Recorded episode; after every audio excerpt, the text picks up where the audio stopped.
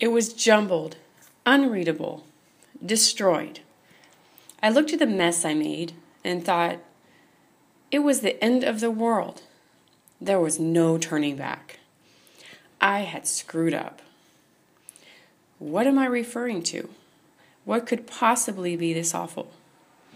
I am simply referring to a one-page report for work that had been ruined.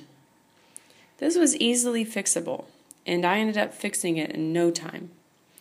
However, when this incident happened, I thought everything was destroyed. Why? Because in that instant, I felt that I had failed, and in my mind, failure was not an option.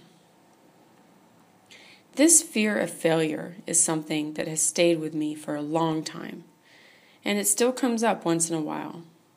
Unlike in the past, when I would let this fear cripple me, I now embrace it and learn to deal with it. It is not something that has gone away. It still tries to cripple me. At times, I still feel overwhelmed, but now I know how to overcome these feelings. How do you overcome it? By moving forward and doing that which you are afraid of. Afraid to do a task for fear of failure?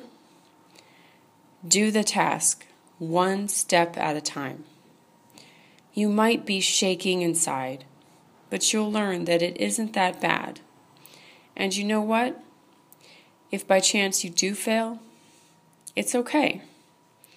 Because life is full of failures, successes, and everything in between. We learn from both our failures and successes.